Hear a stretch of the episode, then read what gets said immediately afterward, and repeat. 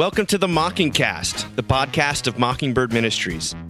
I'm David Zahl, your host, and in a few moments, I'll be joined by my co hosts, Sarah Condon and RJ Heijmen. We come to you every other week to discuss a few of the places where we currently see grace and its absence playing out in unexpected and compelling ways. We're glad to have you with us.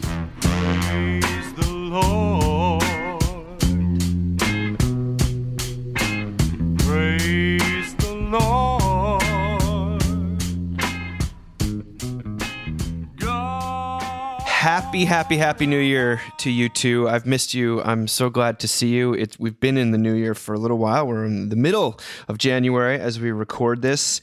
Um, so, but but tell me, uh, tell me what I what I want to know. Wh- how was the holiday? What's um what's shaken on the hill? Sarah, do you want to start? Oh my gosh. I mean, we just we did it all. You know what I mean? We did a wedding, we did a Christmas staff party where people might have gotten COVID. We did um we I mean, we just did it all, you guys. I bought all the things and still was sad. Uh I cried for mm, 3 hours on Christmas Day. Um yeah, like sobbed, like dry heaved, like I had to go outside.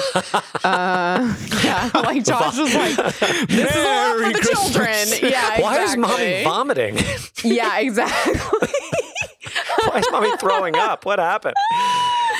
Um, then I uh, we went to Austin and stayed in a hotel, and that was like really really nice. And Austin's the best. I love Austin. It is. It's delightful. You It know, really is. and It's great. The children swam in like a pool that was not nearly warm enough for me, and um, I had an adult beverage. So you know, it, I think And I then you saw you. jumped in. You said something about like uh, there is no happier thing on earth than the, the my my daughter running towards an indoor pool in the hotel lobby. It's uh, I have so many pictures of her just like I mean, it's just like the bet. Like she cannot get there. Dun, dun, dun, fast dun, enough. Yeah, dun. I will say that the thrill of an indoor pool when you're that age, uh, Is- it's it's very much echoed in with among my children. It is the basically the coolest thing that's ever happened. And Yeah. I remember Yeah. one time we went to Bacteria be damned. You we know went what I to? Virginia Beach and there's this beautiful beach outside and we're in like a holiday inn and the kids want to go to the tiny indoor pool that's like a you know like a,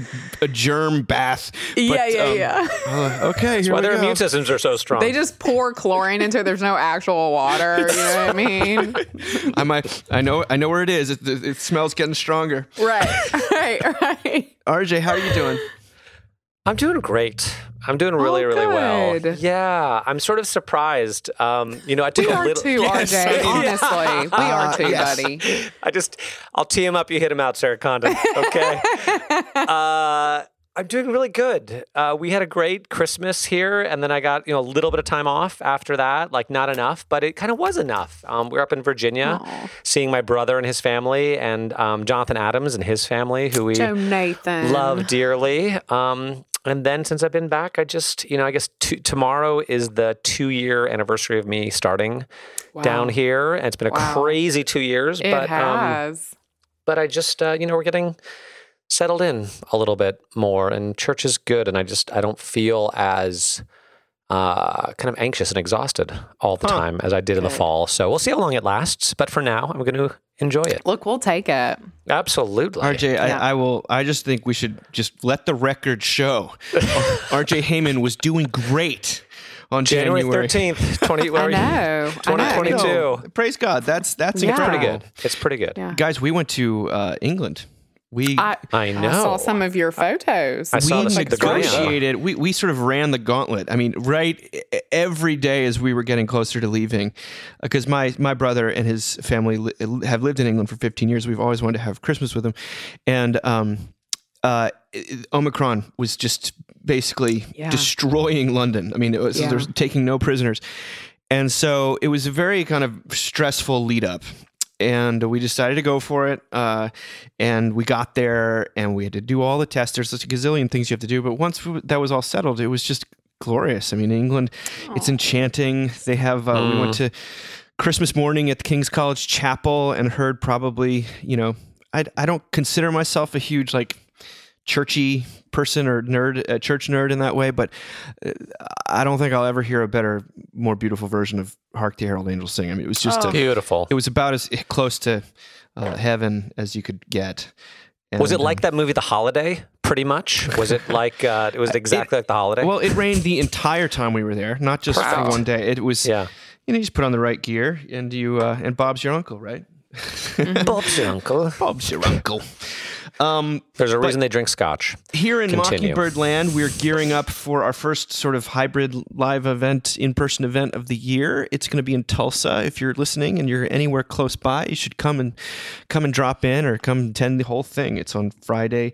It's on the I think the 21st and 22nd of um, of uh, January, and it's at uh, Christ Episcopal Church in Tulsa. And uh, just can't wait. Uh, Chad gonna Bird's going to be speaking. Kara Yeah. Slade is speaking. Amazing. Todd will be there. Um, Todd Brewer. Uh, there's a bunch of sort of local folks. Um, yeah. It, I think it should be live streamed, so pay attention to our website if you want to know about that. We're also going to do the the same old song podcast that we hype so much. They're doing like a they want to do a live sort of um, presentation on preaching during Lent, and uh, if you're a person that preaches, if you're a person that sort of wants to hear about how to how they craft sermons, that's something to tune into as well. I'll put those both in our show Cool. notes. That's awesome. I didn't know about that. I should also say a big, big thank you to everyone who pitched in and supported Mockingbird at the end of the year. It was really um, just uh, over the top. So Praise we- God. We're, Aw, that's we're, so good. we'll keep going for a little while longer. You're stuck with us. We got six more weeks in us, and then we'll see. Yeah, that's that's not true, but it's uh, in in theory. Dave, is it too early to uh, to to tell people that you'll be coming to my church at the end of February, which I'm super excited about? Yes, we're gonna have a mini mocking uh, cast uh, time together. T- Charles, uh, t- tell us when that is, RJ. It's February. It is Saturday, February 26th. You'll be speaking at Holy Trinity Episcopal Church in West Palm Beach, Florida, and then preaching and teaching on Sunday morning as well. And so if you're in the South Florida area and you're a Dave Zahl fanboy, as you should be, uh, then come to come to Holy Trinity Episcopal Church. I'm looking forward to having you. Should be really fun.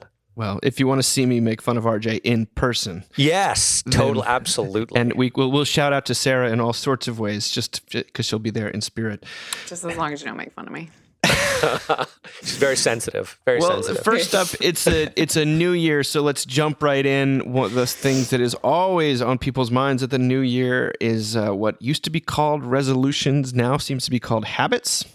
Oh, I think habits is the word I read everywhere, and the first I, thing. me too. But I was like, oh man, that's a bummer. Okay, sorry. Keep going. No, the first thing is something that went around that Sarah, I, you, I think, uh, I think uh, Melina Smith sent this to me actually. Yes. And then you and I just laughed about it. It's uh, Reese Yeah. Witherspoon, you know, um, uh, the actress uh, wrote a tweet that said, Let's talk about habits. Are there any that have improved your daily life? Here are some I'm working towards. One, start the day with a big glass of water. Two, get 10 minutes of outdoor light.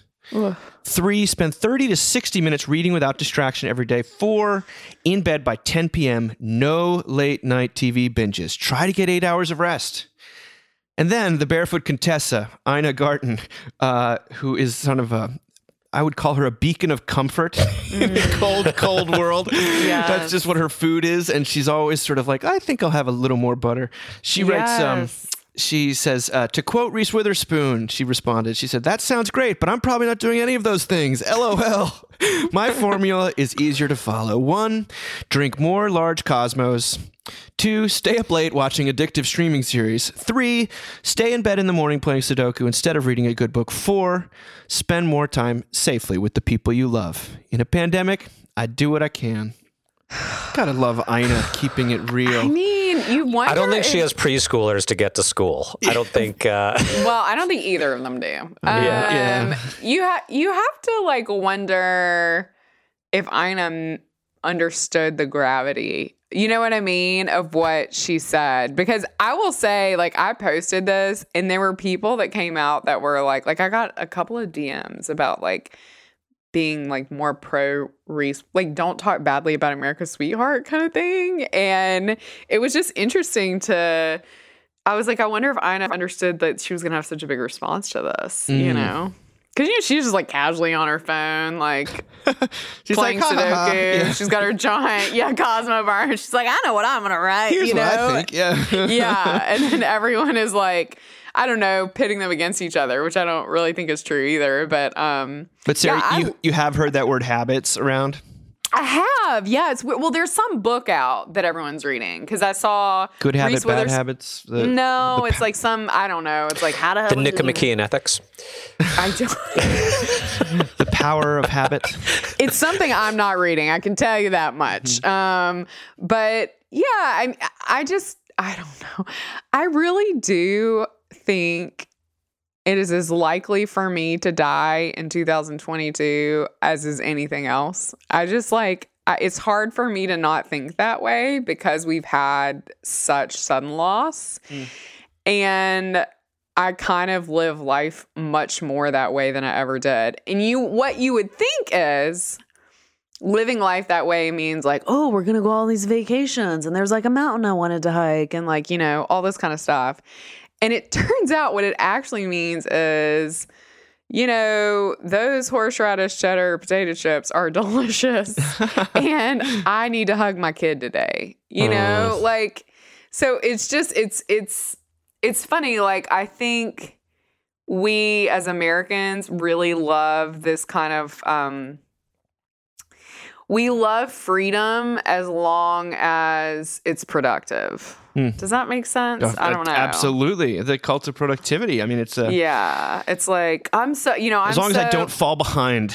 Yeah, and there's like a sense of like because I say it carefully because I what I don't want people to hear is like oh seize the day you know like no don't seize the day get back in bed you know like I think there's this just element of of what is it like it actually like if you were live your life like actually as if you were going to die and not not some like flight of fantasy version of it but actually like who are the people you love who you like need to hold their hand today Yeah. you know i don't know i just i think that's much much much more important That's. uh, so I'm going to get to something actually you wrote about this in a second. But uh, Yeah. before I do, RJ, um, where are you where- drinking enough water are you hydrating talk to us rj No, uh, I'm probably drinking more water than okay I used to. But I will. So this is going to sound sort of weird. Um, I sort of inadvertently, I did, I did kind of make like make some like not really news resolutions, but I realized sometime late in December that like I don't know, I just didn't feel very good. I just kind of felt kind of crappy. Yeah, you listen know, to our and last so- episode. Sorry. Exhibit A. and uh, and I was like, you know, uh, maybe I'll just like try to take a little bit better care of myself, and also try to take a, a little bit better of people that I love, and and I'm not even going to share what those things are because it's not, you know what I mean. And I do, and I feel better. Yeah You know, I do actually feel like a little, and I, and I don't know if it's going to last. I'm not pretending that to conflate that with like inner peace or righteousness or anything like that. Um, but it is nice to not be so tired all the time. You know, um, and it, and it, so I will say it didn't come out of a place of like um, optimization. It was more desperation. Yeah. you know, than optimization. Yeah. And I've been wrestling with that because like everything Reese Witherspoon says is true. It is the law is true. Sure. The law is The law true. is You know. I should drink more water. I should Yeah. get more sleep. I should not Yeah. stay up late binge watching TV. And when I do, I often feel not terrible the next day. It usually takes two days. It's the day Yeah. after that I feel terrible. Um, but there's also something so unhelpful about having someone, especially from a position of power, say those things to you. Right there, it's almost like things you have to arrive at on your own.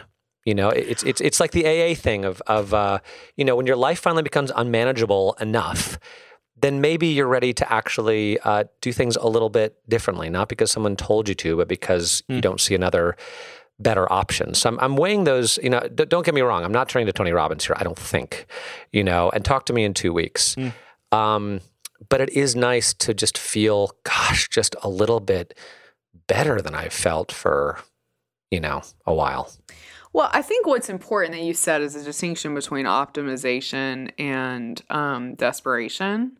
Yeah. And I think desperation is how God gets in. So I think that's very different. I think us deciding to optimize is very different from from desperation, which says like, Lord, please help me. Lord, Yeah. I don't know what I'm, you know, what I'm doing, and I and I don't feel good. Um, and I th- I don't know. I just for yes, I mean the things that Reese Witherspoon says are true. I just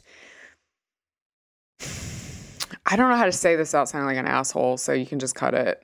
But you know, when I read this, Mm. We're used I to it. Just like- let's let her rip. I was like, one of these women has had a DUI yeah. and tried to like hide it. And Yeah, the other one yeah. drinks large cosmos. And like that is very interesting to me, right? Mm. It's like, what are the I don't know, like whenever people get on this, like, here's a checklist of things that I'm doing that you should be doing. And you're right, when it's a celebrity, it's like a whole other weight and gravity. I'm just like, girl, are you okay? Should should you be on a platform right now doing this? You know, Yeah. like Yeah. I don't know. No, it is. It is. I mean, we pray for pray for dear old Reese. I mean, um, Yeah. I, I I can't. There's almost something about a certain type of celebrity right now that feels like they have to become a lifestyle influencer, or Yes. What other option do they have? or they're doing it Yeah. wrong. And I you need to be say- relevant. Or a- they lead a quiet life. I mean, I think it's cool that of she's got like a book club. I mean, I, that seems to. It's Yeah. great that people read. I just thought Yeah. to myself, She also sells clothes. but you're right. the second you're you're being told, "Hey, here's some things," and she's not Yes. saying you need to do this. She's saying these are what I'm doing, but she is mm-hmm. saying these are some Yeah, things that we Sure. it's virtue Yeah. signaling, and and I will Yeah. say two two of the things I will share that I am actually doing is I am actually watching like a little more TV, and I'm not staying at work quite as long. I and even love and even and even Jamie, you know, my wife works so hard. She works so hard, and we've been like rewatching Seinfeld recently, and she and she's like, I forgot we could do this. I forgot we could actually just like come home in the evening and before dinner maybe watch a couple episodes of Seinfeld. So that's also been part of like let's let's take a little bit better care of ourselves and each I other. love you know, it's not just like uh, all the all the usual. I felt so vindicated the other day when Sarah told me that all she really needs in life is like a, a nice robe, uh, Bravo, and Seinfeld. I thought Yeah. to myself, Totally. well, this is it. we're all Yes. we're all together on this uh, this Seinfeld thing. We're rewatching Seinfeld. Well, we started. No, I'm it doesn't watching get good Seinfeld till for like the first season time. three, really. Well, and you know, my dad loved it, and after he died, I was like, "Look, I got to do that. We got to watch it because Josh loves it, and I've always refused."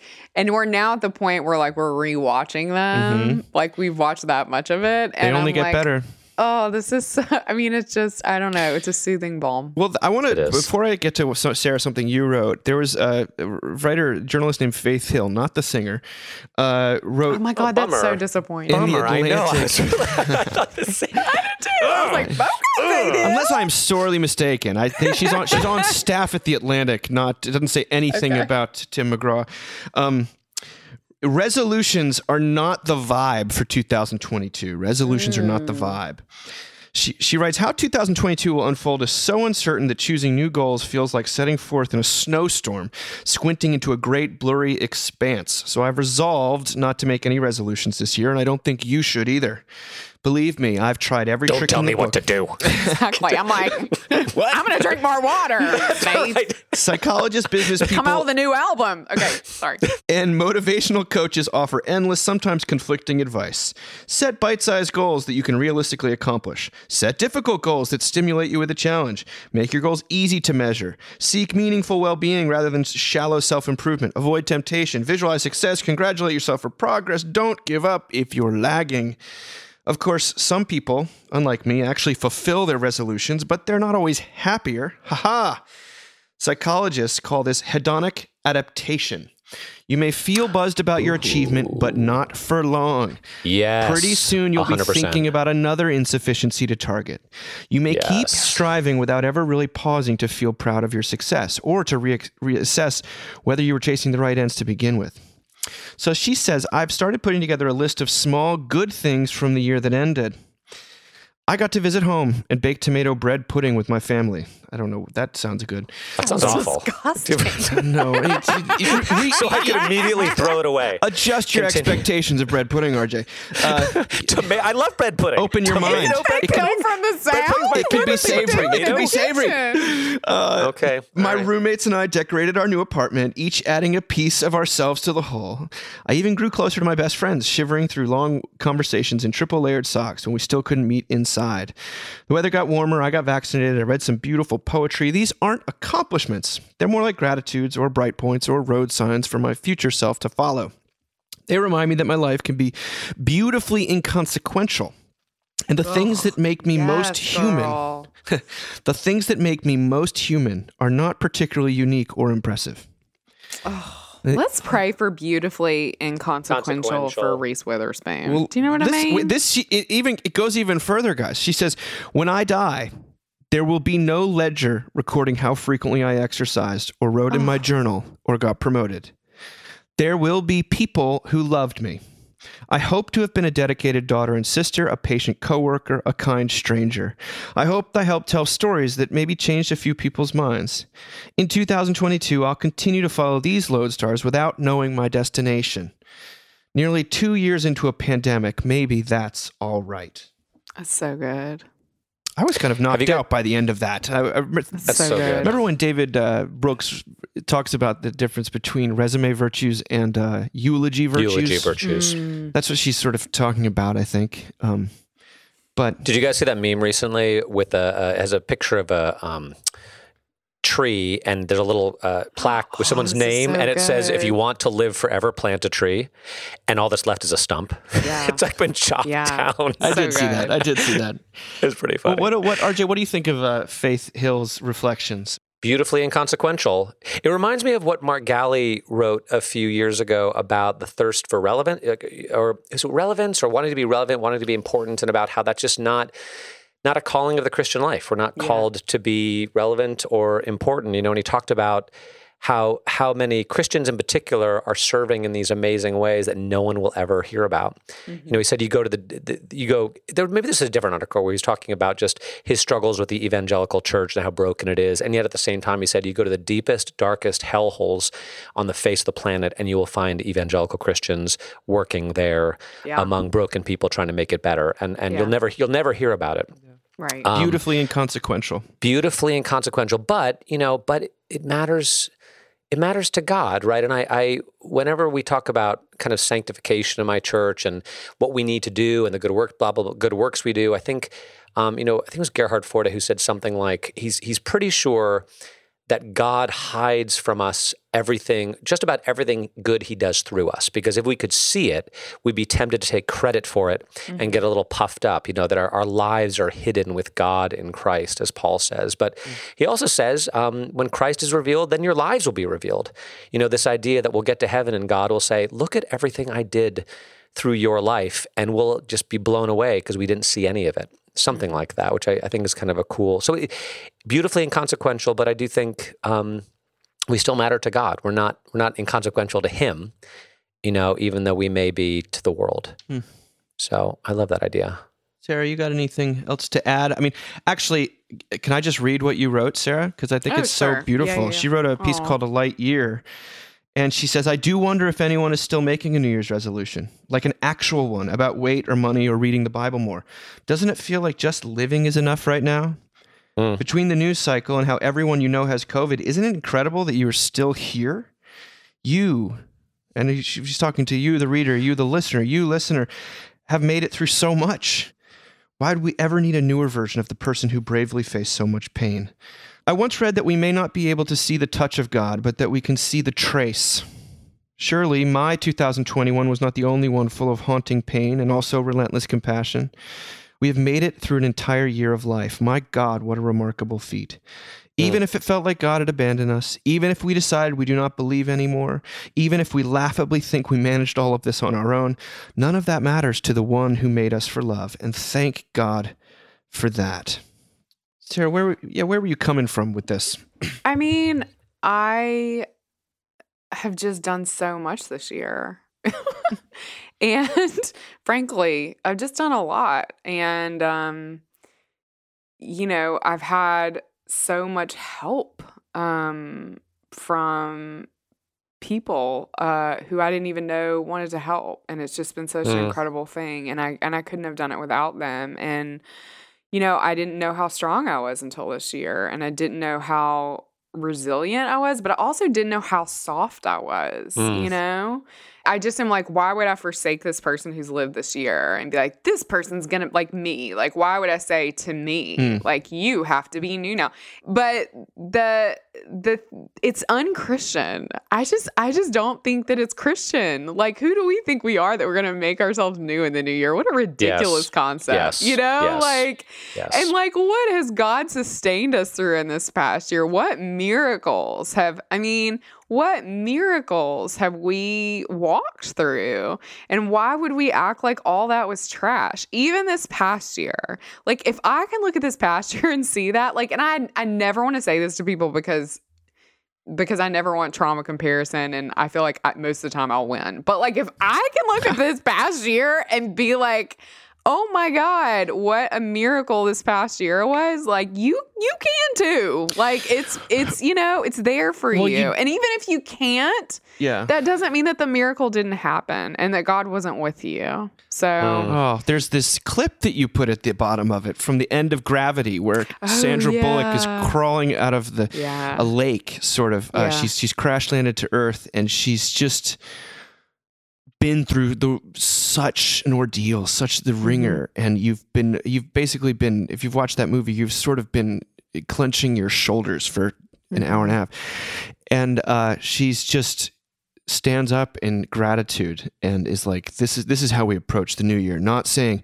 you know i could have pulled off that landing a little better. I better, better try it again next year. It's it's more it's much more um i'm gonna walk one step in front of the other and she can barely do it and yet th- it's this beautiful day and i, I don't know I, I thought that the after reading your words and watching that i thought oh my, oh my goodness. Because um at least for me, I, I've I've I've spent years and we've we've always sort of come around to resolutions because it's a helpful cultural touch point.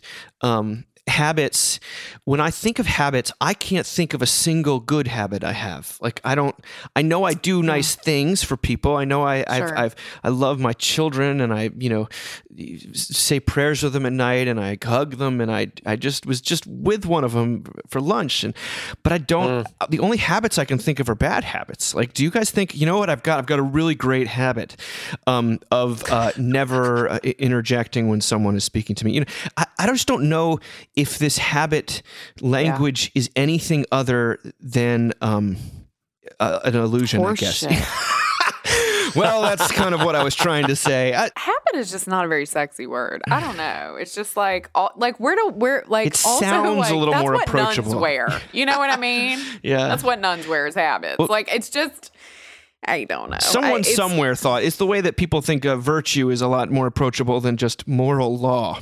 like, Yeah, yeah, yeah, yeah, yeah. It's- It's it's it's just so sad. I think given the year of trauma. I mean, I just heard on uh, the radio they were talking about it's over a hundred thousand children lost a parent to COVID this past year.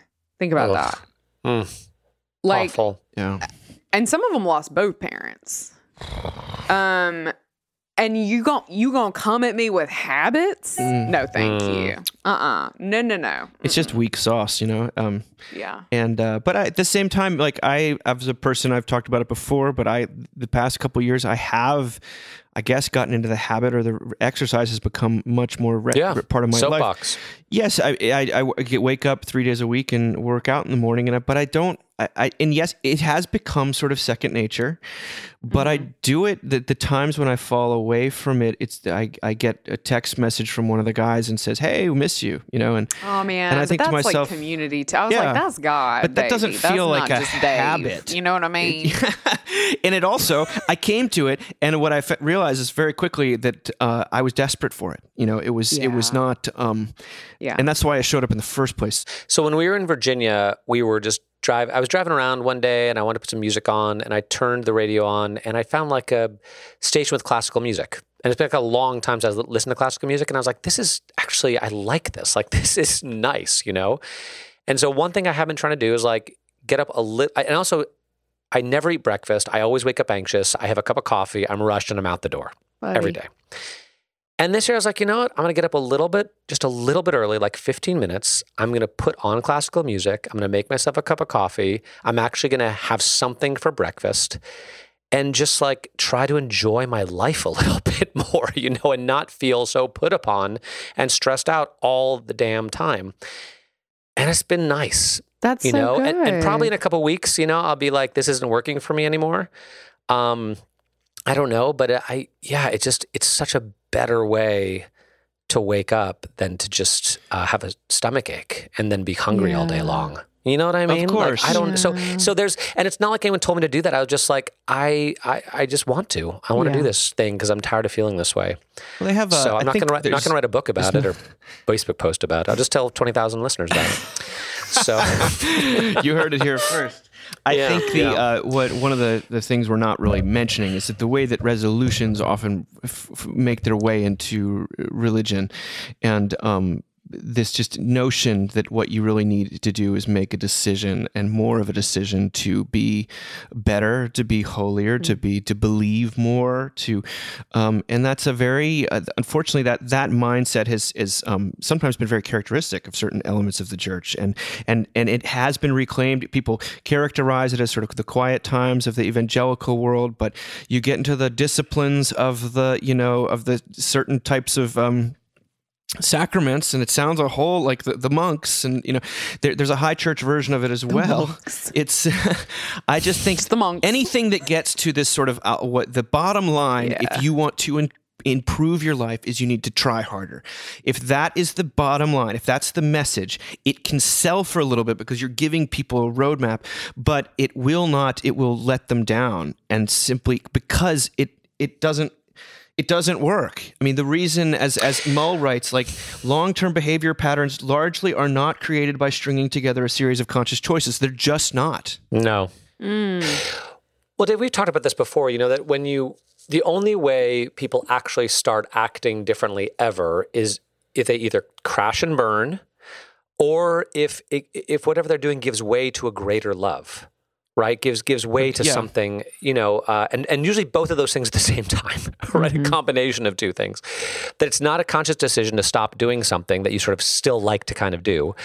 It's either you crash and burn, uh, or um, there's something that you want to do more. Yeah. You know, something that sounds more attractive. like for whatever reason, it started sounding more attractive to me to get up a little bit earlier and have breakfast and listen to classical music than be a stress case, than be a total For disaster sure. stress case. You know. yeah. Um.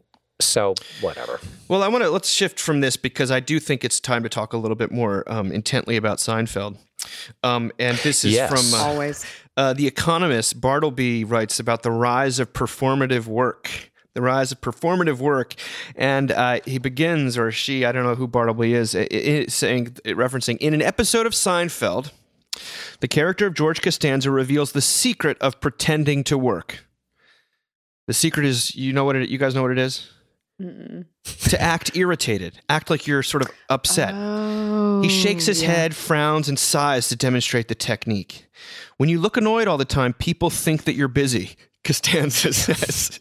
And in the comments posted below the clip on YouTube, visitors report with delight that the tactic really does work, and they offer a few tips of their own, walk around the office carrying manila envelopes, um, et cetera, et.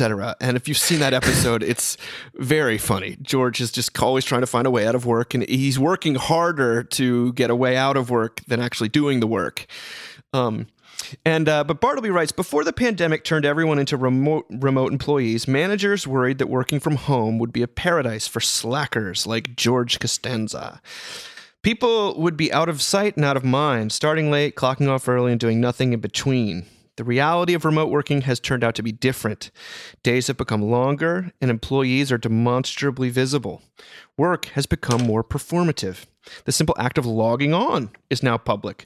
Green dots by your name on messaging channels are the virtual equivalents of jackets left on chairs and monitors turned on. Calendars are now frequently shared. Empty ones look lazy, full ones appear virtuous. Meetings, the office's answer to the theater, have proliferated. Sa- Sarah was texting me during a particular meeting this week, Oh, wow. and we were commenting on this very fact. Yes. Uh, meetings are harder to avoid now that invitations must be responded to and diaries are public. And even if you don't say anything, cameras make meetings into a miming performance. An attentive expression and occasional nodding now count as a form of work. The chat function is a new way to project yourself. Uh, Satya Nadella, the boss of Microsoft, says that comments in chat help him to meet colleagues he would not otherwise hear from. Maybe so, but that is an irresistible incentive to pose questions that do not need answering and offer Right. observations that are not worth making. Performative celebration is another hallmark of the pandemic. Once one person has reacted to a message with a clapping emoji, others are likely to join in until a virtual ovation is underway. At least emojis are fun. The arrival of a round robin email announcing a promotion is as welcome as a rifle shot in an avalanche zone. Someone responds with congratulations, and then another recipient adds their own well wishes. As more people pile in, pressure builds on the non responders to reply as well. Within minutes, colleagues are telling someone they have never met in person how richly they deserve their new job. Um, I know we escape some of this probably by working in, in of it, but nonprofits, yeah. but uh, this is still very recognizable to to me. Are- uh, meetings, I, it's. Uh, uh, I have to say, st- it was always like college class. You know, if you hadn't read the book, you had to figure out a way uh, to make a comment in the first few minutes uh, so that they know that you participated, and then you'd be quiet during the discussion of the things that you didn't read. Sort of college student 101 if you're listening out there college kids uh, you know i think that's i don't think i don't need any credit for that um, but what do you guys think about this I mean, I was in a meeting this week that shall go unnamed with, I would say, mostly men, and I was definitely the only ordained woman. And I was like, y'all got this. I'm just going to be quiet. I feel like y'all can encourage each other or do whatever it is you men folk want to do. And they did. And I just I was like, I'm not. You know, I mean, I think I actually like now when I'm in meetings. I it's funny. I I'm sorry. This is like such a before and after Sarah episode, but like I really used to be the person. I was like, oh, I need to have something to say. I need to do this. I need to do that. And now I'm just like, you know, I really like my job and I love my college students and like I think it's gonna be okay. You know, like it's just like I can't I can't live in that space. I also know I have the luxury of not really having a lot of meetings and so I don't have to do that a lot. And I know I mean we de- I mean we definitely escape a lot of this that people face in the secular world hmm. where like it is like you're a, it's like you're a kid again. It's like you're in class again and you can be like randomly actually at the meeting this week somebody said that he was going to just call on us at random if we didn't answer his questions enough. Are you kidding? What? I'm not kidding. I'm not kidding. I'm not kidding. And so i pulled out a sticky note and i wrote no thank you please and i put it on the side of my computer and i proceeded to do what i needed to do and i was like well now i know what to say if he calls on me like, you know, I mean, but if we're treating like adults like that in churchy circles, like we're treating everyone like that. You know, it's just like fascinating. Um, this idea that it's more important to sh- sh- we've talked about it a little bit before but this idea to to, to to demonstrate that you're working is more important than actually working i mean it's it's Jesus is coming back. Look busy It's a justification Yes. game, and it's just a game. It, it turns it's Yeah. the gamification of everything, and yeah. uh, I find it to be c- exhausting. I, I'm a person that's I, you know the the constant refrain these days is that's a that's a meeting that could have been an email. You know, I, th- I think um, uh, or, you or that's an email that could have been a text. Uh, I, I, while I resent the push towards efficiency in all cases, the reason I want to avoid, personally, I want to avoid the meetings is because I, the, it's the, it's the charade of having to, um, of uh, perform your significance, or like, oh, I have to, I have to say something, and therefore I'm going to take up everyone's time, which I, f- I find to be a, sort of an affront that we're all just, sh- it's um, it, it's not actually there to do what it says it's to do, which is to to meet and to talk. Instead, it's a way to demonstrate your um, ability or your insight or your intelligence. Yeah, you usually it's of ultimately it's your worth. right. Um, Yeah. The thing which struck me about this was uh, how looking annoyed isn't, or, or being angry isn't just the key to appear that you're working hard. It's actually now the key to um, showing that you're sort of a worthwhile human being, that you care about the world. You know what I mean? That whole like, if you're not outraged, you're not paying attention. Right. You know, that bumper sticker, it's like, you better be angry about everything all the time and the right thing. Well, not everything, the right things. Because if you're not, then like you're you know you, you're just uh, you're living a meaningless, taking worthless existence and just taking up space. Exactly. that's- so you better be part of the solution, which means being angry. But what that and- is, that's the pressure not just to do something, that's the pressure to feel something. And a lot of people around COVID, for example, I think it's it's not just the pressure to wear the mask, it's the pressure to be panicked. Like if you're not as upset about this as I am, then you obviously don't care. It's th- that that sort of pressure. Anytime you pressure another person to feel a certain thing, uh, we recoil. I mean, I don't know who care who you are. Uh, earlier when we were talking about resolutions, the second that person was suggesting an imperative, both of you guys said, "What? Don't tell me what to do." But Right. certainly don't tell me how to feel. Like even if even if I've even if I've signed a contract where you can tell me what to do, it, you do not tell me how to feel because that is uh, that's talk about a recipe for rebellion, resentment, and just uh, uh, escape, right? But at the, at the yes, at the same time, I mean, all these you know cable news and, and these YouTube channels and that they just gin up outrage. It is kind of um, how do I say this? I exist because I'm angry. You know, I, I, mm-hmm. I matter because I'm angry. I'm paying attention because I'm I'm angry, and it's almost like I can, I can now um, be angry vicariously through somebody else, mm. and I can sort of experience like the level of outrage that makes me feel like I'm doing something.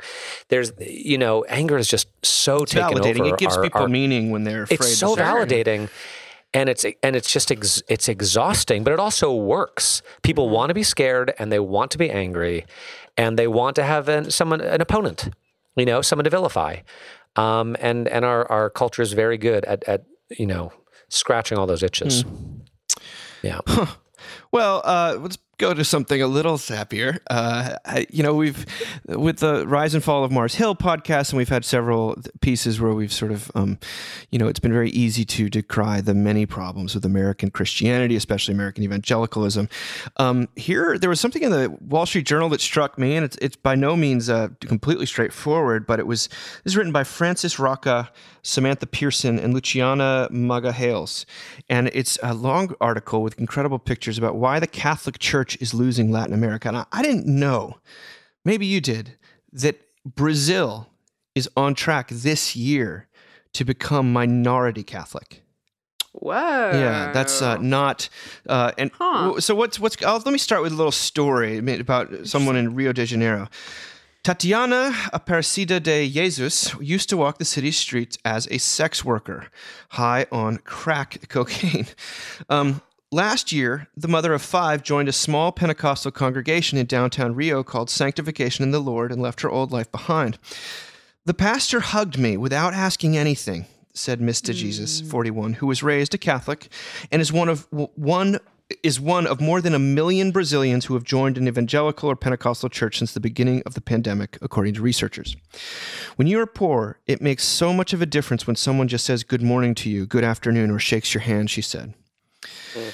For centuries, they write, to be Latin American was to be Catholic. The religion faced virtually no competition. Today, Catholicism has lost adherence to other faiths in the, faiths in the region, especially Pentecostalism.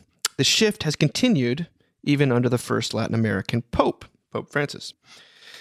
Critics point to the Catholic Church's failure to satisfy the religious and social demands of many people, especially among the poor. But this is not straightforward. He says Latin Americans often describe the Catholic Church as out of touch with the everyday struggles of the, its congregation.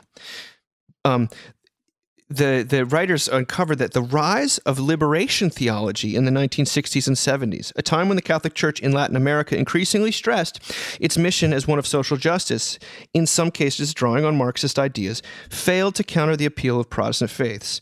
Or, in the words of a now legendary quip, variously attributed to Catholic and Protestant sources alike, the Catholic Church opted for the poor, and the poor opted for the Pentecostals. According to a 2014 survey, the most popular reason given by former Catholics in Latin America for embracing some form of Pentecostalism was that to have a more personal connection with God.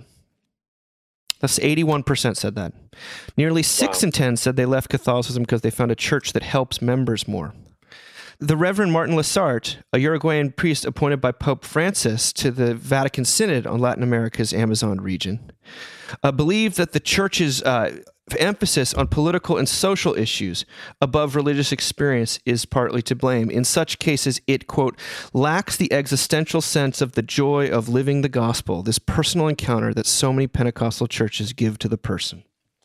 I keep thinking about like the the stuff my boss uh used to say to me that um, Jason Evans, who has since moved to California, but it was like our job is it was like give gifts, tell stories, throw parties, Something you know, it was like I mean, that's that's like our job. Um and Sometimes, I- sometimes people hear this though, and they think, "Are you saying that Christians shouldn't help the poor or be involved in social justice?" which is not at all. and at that's all not at yeah, all. It's just it's, It's the cart before the horse. yeah. And um, yeah. yeah. It's like first you have to love the poor and know the poor. if the poor themselves Right. First, you have to touch them and hug them and like ask them what they what actually they actually want, what they actually need, yeah. and what that woman yeah. wanted was to be acknowledged and to be welcomed and to be physically treated like a human being, not to be. And you may, and, and then the thing is, like, if you do that really well, you may not get to the second step. Mm, yeah.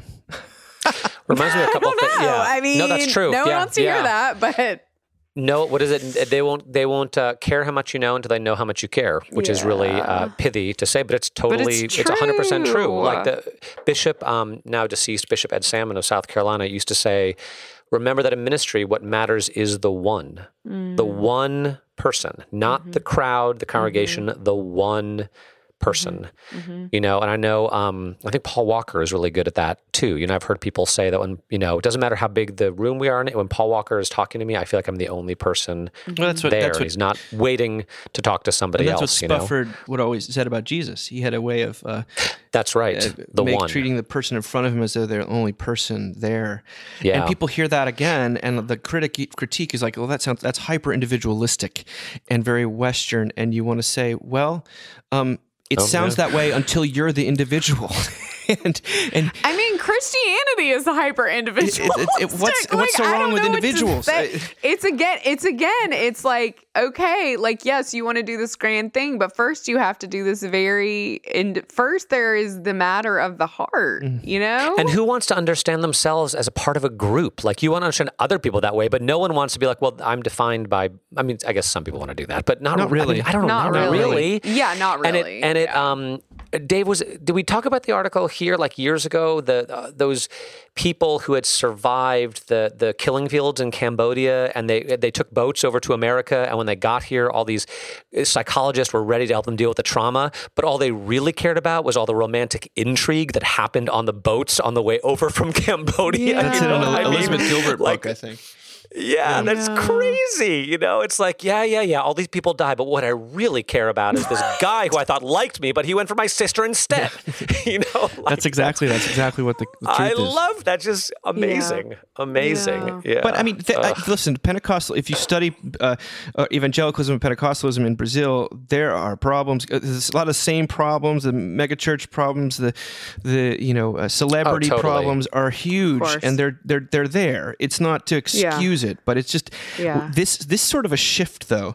Um, Yeah. is an indictment a little bit. I think um, because you know it's not Catholicism is not uh, understood that way in other parts of the country, but the the, the if people are actually seeking after a, a God who cares about them, and they're not getting it at one spot, uh, they're clearly getting at this other, and that's what we can just praise the fact that lonely people and poor people are feeling uh, acknowledged, heard, loved, and embraced. I mean, that's a beautiful thing. There's also a guy I knew, um, Tim Halls, who's uh, he was a missionary outside Rio for like 30 years or so. Really, such a great guy. But he said the the conversion stories he heard, at least when he was working there, and again now he hasn't been there for 10 or 15 years, were stories like, well, you know, I used to have cancer, and then Jesus healed me, and so now I follow Jesus. Or I used to worship this other God, um, and then I met this person, and I could tell that their God is more powerful than my God. And I asked them who they worshipped, and they said Jesus, and so now I worship Jesus. You know, it was it was sort of an immediate, almost, uh, and there was a, a, a spiritual liberation or healing, or and not liberation theology, but like personal liberation or healing, um, which is why people came to follow, which I found to be striking. Like he said, the conversion stories you heard were a little bit different than the ones that um, you heard in America, which I thought was interesting. Sarah, I guess I do want to say, like, as a couple of Protestants who might sound like we're shitting on the Catholic Church, um, you know, I know very faithful Catholics who have Totally. a personal relationship with Jesus. Oh, t- absolutely. Um, so, you know, one family member in particular who I absolutely adore, who has a personal relationship with Jesus. And I would say that the problems um, that the Catholic Church is having in Latin America are the same problems that the Protestant, you know, mainline denominations are having in the United States. That's why it's interesting, frankly, because these Yeah. these, Yes, these mirror yes, yes, yes, And uh, yes. if you're not being addressed personally and your actual hurts of your life aren't being somehow touched upon, Right, uh, and, right. and all you're getting is lectures about systemic things, uh, eventually you Yeah. will go to the place that you feel is is talking to you.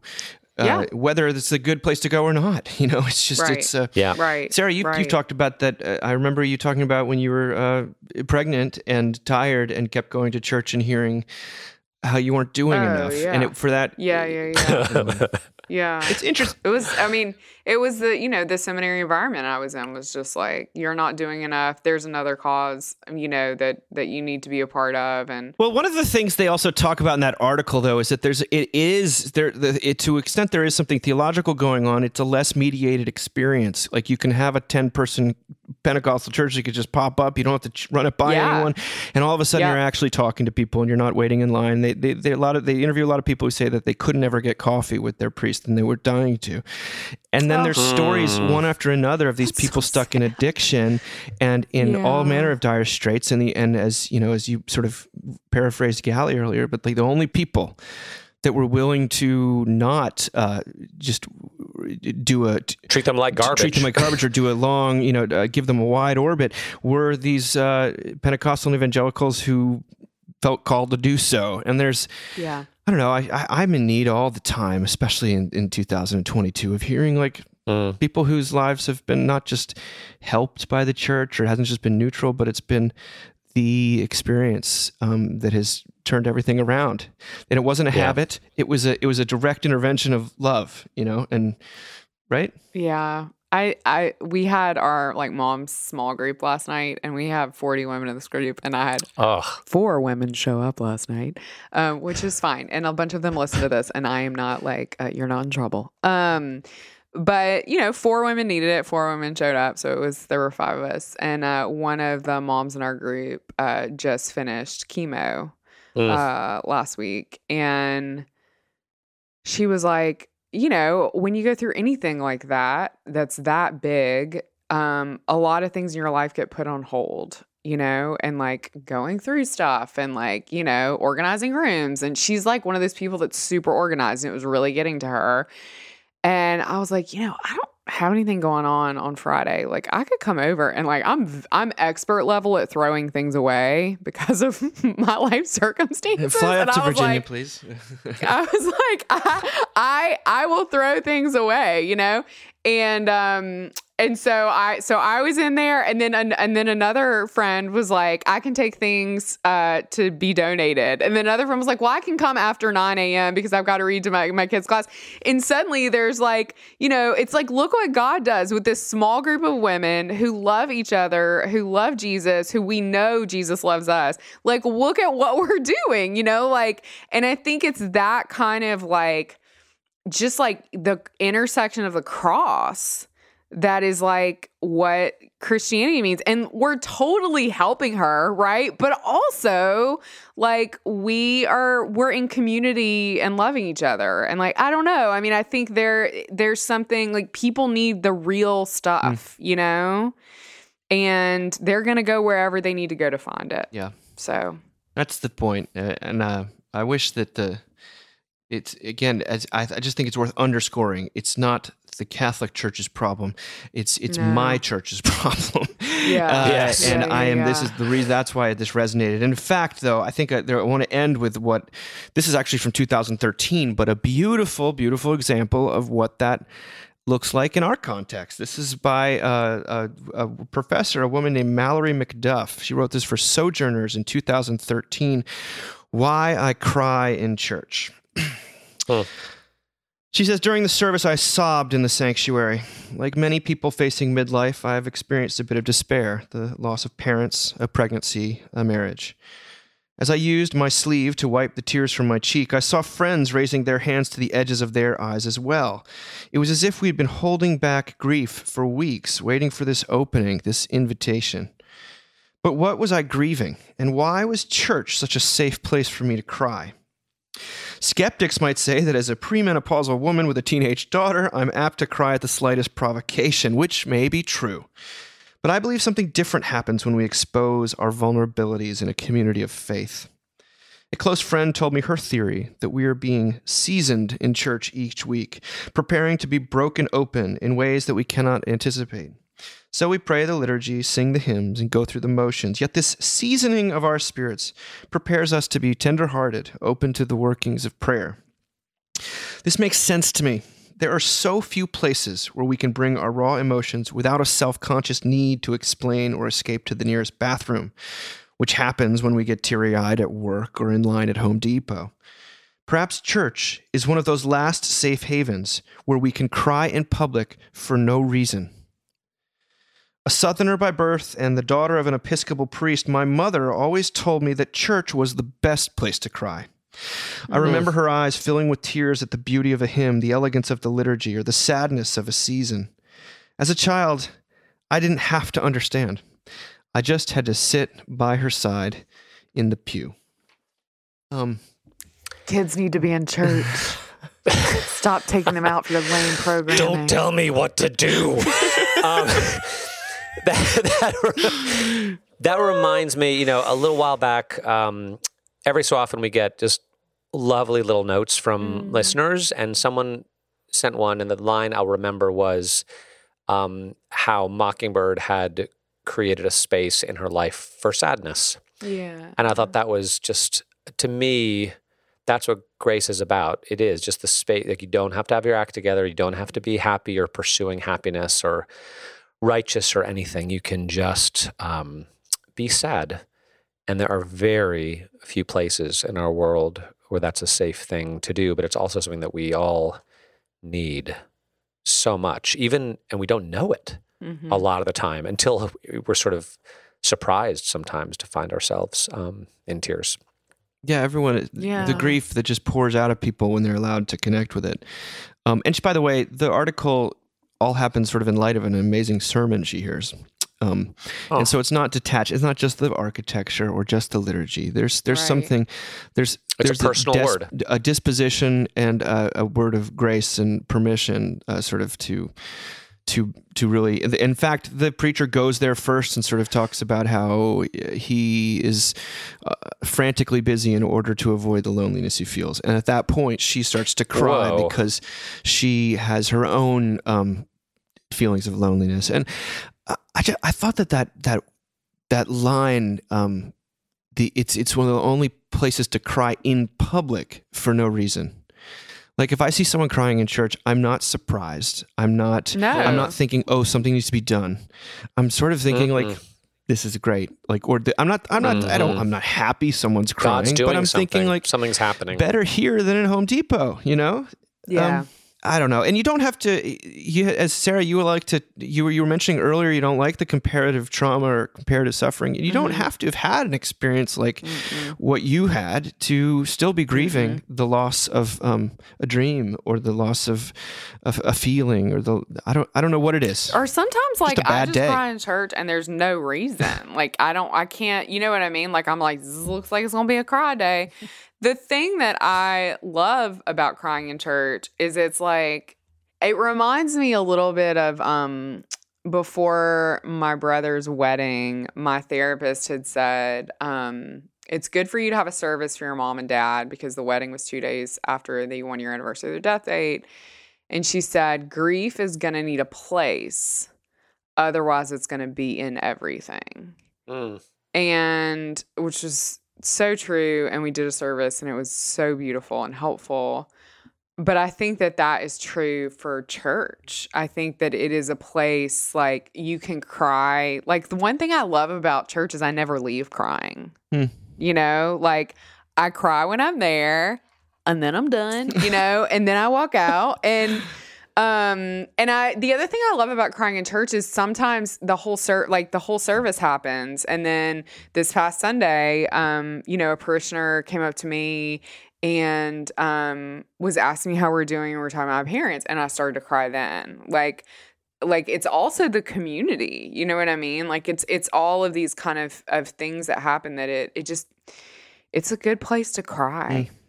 It is. And no one comes up to you and says like, "Are you was everything okay? Are you okay?" Like no one does that. They just you're given your space. I don't know. I just That's that's be- beautiful. I, I I think there needs to be more crying in more churches, Mm. And I think that that's what um, some of those people in Latin America are experiencing. Remember, my little brother when he talks about the church that he and his wife uh, attend, that uh, I think in Oxford, they it was a small church, and they didn't think you know it didn't quite align with you know their. Uh, um, you know, it was a little, I guess, higher, uh, in in, but the the minister got up there and I, she said, um, "I want church to be a place where you can bring your love and bring your grief." Mm. And they thought at that moment, it's like I don't care what comes, in, like the, we got to be here. Like this is sounds like Yeah. Yeah. if that's the understanding at play, it truly. I mean, it, Yeah. sometimes people say things and the actual understanding, operative things, different. But they thought that's They don't say that though. They don't usually you say know what that, I mean? no. They don't say that. Yeah. people want to run away They say from like grief. church is a place where we accept everyone and love everyone. And then they're like not good at it. But if they say the G word, if they're up there talking about grief, then like you can trust it. you know. beaut- I hope. I think that's. You know, I think that's kind of true because it's such a scary word. oh, it's an awful You think it's going to one send people say it. away. You know. Yeah. Yeah. Yeah. Well, RJ, uh, I want to close by asking you what you are preaching this weekend, and w- do you have a good word for us? I think I'm going to talk about how uh, uh, baptism is as death. How we're all how, how the Bible says we're we're all dead, Mm. you know, but we're also been raised to new life. You know, buried with Christ in His death and raised to this new this new thing, this life, this gift of life we've been given. I think that's what I'm going to say, but I don't really know until Sunday morning. So I got like right. three days to figure it Okay. out. I know. I love putting on your spot. Are, are you going to what what habits are you going to be encouraging in your congregation? I'll be encouraging no habits whatsoever. um, however, I personally am going to try to continue to listen to classical music and eat breakfast. Those are my huge. Those are my goals. love and, and watch and watch Seinfeld. Oh, and also Cobra Kai. I've been watching. That is Cobra the Kai oldest man as well. shit. I love it. I'm embracing it, baby. I am. I finally, you know, yeah. He's I, like, I, I'm I gotta, bagels I gotta start cream enjoying cheese. every every day just a little tiny bit. You know. I love it, RJ. He- he's aging on the you. inside, everyone. so good. Finally. Um, Yeah. Well, guys, it's so so wonderful to be back with you, and happy New Year to everyone who's listening. I love you guys. It's really Love fun. y'all. Excited too. for uh, 2022, and um, hopefully this is a place uh, that could be a place for for sadness as well as humor and uh, Love and grief. grace, Love and Love and grief. grief. love and grief. Um, bye, you two. Bye. Bye. You saw me crying in the chapel.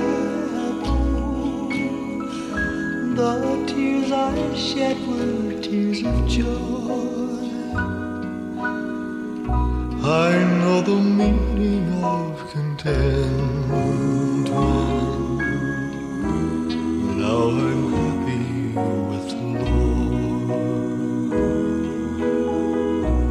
Just a plain and simple chapel where humble people go to pray. I pray the Lord that I'll grow stronger as I live from day to day.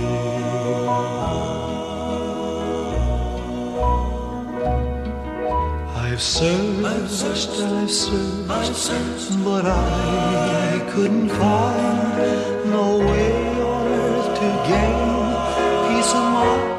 Now I'm happy in the chapel where people are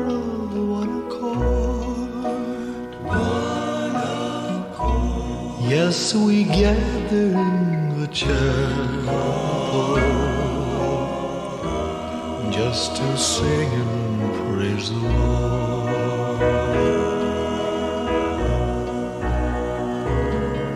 You'll search and you'll search, but you'll never find no way on earth to gain peace of mind. Take your troubles to the chapel. Get down on your knees and pray. Knees and pray. Then your burdens will be light. And you'll show.